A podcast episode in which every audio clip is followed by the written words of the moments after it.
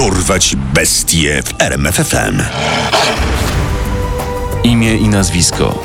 Henry Howard Holmes, a właściwie Herman Webster Maget. Pseudonim. Diabeł z Chicago. Data i przyczyna śmierci. Powieszony w więzieniu Moja Mensing, Pensylwania, 7 maja 1896 roku. Podejrzewany o. Zamordowanie od 27 do nawet 200 osób. Z czego udowodniono. Jedno morderstwo. Od urodzenia miałem w sobie diabła. Nie mogłem nic zrobić z tym, że jestem mordercą. Tak jak poeta nie może pozbyć się inspiracji do pisania. Mordercze skłonności przychodziły mi tak naturalnie, jak zwykłym ludziom chęć czynienia dobra. Tak, po aresztowaniu wyznał jeden z pierwszych seryjnych morderców w Stanach Zjednoczonych, Henry Howard Holmes, zwany Diabłem z Chicago. Chicago, rok 1893. Trwają wielkie przygotowania do wystawy światowej, zwanej kolumbijską, z racji 400. rocznicy odkrycia Ameryki przez Krzysztofa Kolumba. Aż 27 milionów odwiedzających przybywa, by zobaczyć Białe Miasto.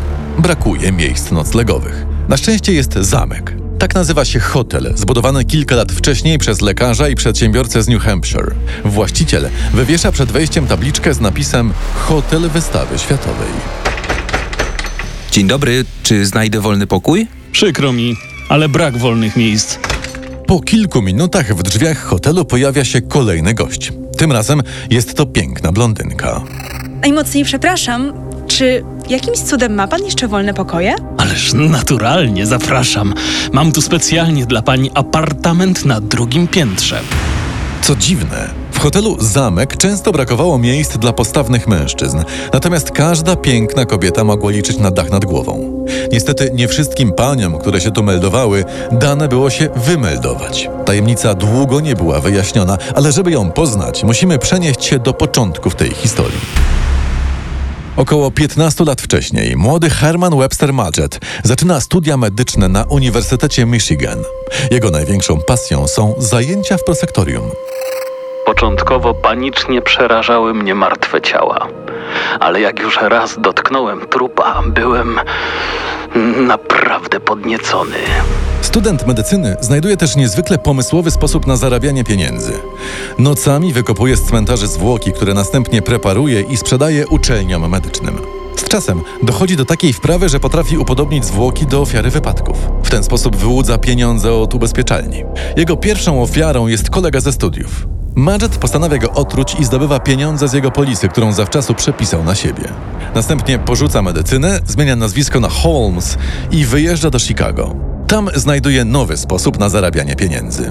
Korzystając z powodzenia, którym cieszy się u kobiet, uwodzi bogatą właścicielkę drogerii. Pewnego dnia kobieta po prostu znika. Holmes twierdzi, że wyjechała do rodziny i przejmuje jej interes. W ciągu kilku kolejnych lat podobne historie przydarzają się innym paniom związanym z przedsiębiorczym właścicielem drogerii, a jego majątek wciąż się powiększa. Coś trzeba zrobić z taką fortuną. Holmes postanawia zbudować hotel. W trakcie budowy często zmienia ekipy, by robotnicy nie przejrzeli jego złowieszczych zamiarów. Choć niektórzy i tak się dziwią. Każą robić syp do piwnicy, robię syp do piwnicy. Każą robić pokój bez okien, robię pokój bez okien. Panie, ja zwykły robol jestem. Już po aresztowaniu Holmesa, Chicago Tribune tak opisywała hotel. O, cóż to był za dziwaczny dom. W całej Ameryce nie było drugiego jak ten. Kominy wystawały tam, gdzie nie powinno być kominów, klatki schodowe urywały się nagle, były pokoje bez drzwi i drzwi bez pokoi. To był naprawdę tajemniczy dom, chory dom. Odbicie zaburzonego umysłu właściciela. Hotel był idealnym narzędziem, a jednocześnie miejscem zbrodni dla Holmesa.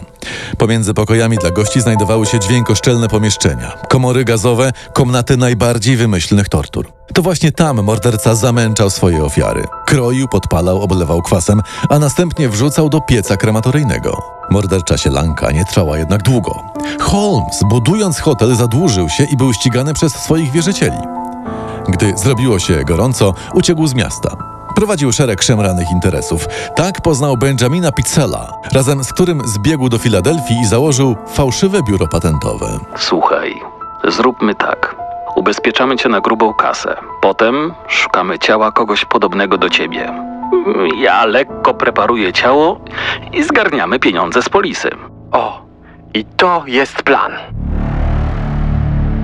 Niestety Holmes w trakcie realizacji nieco go zmodyfikował i zamordował swojego wspólnika, a przy okazji trójkę jego dzieci.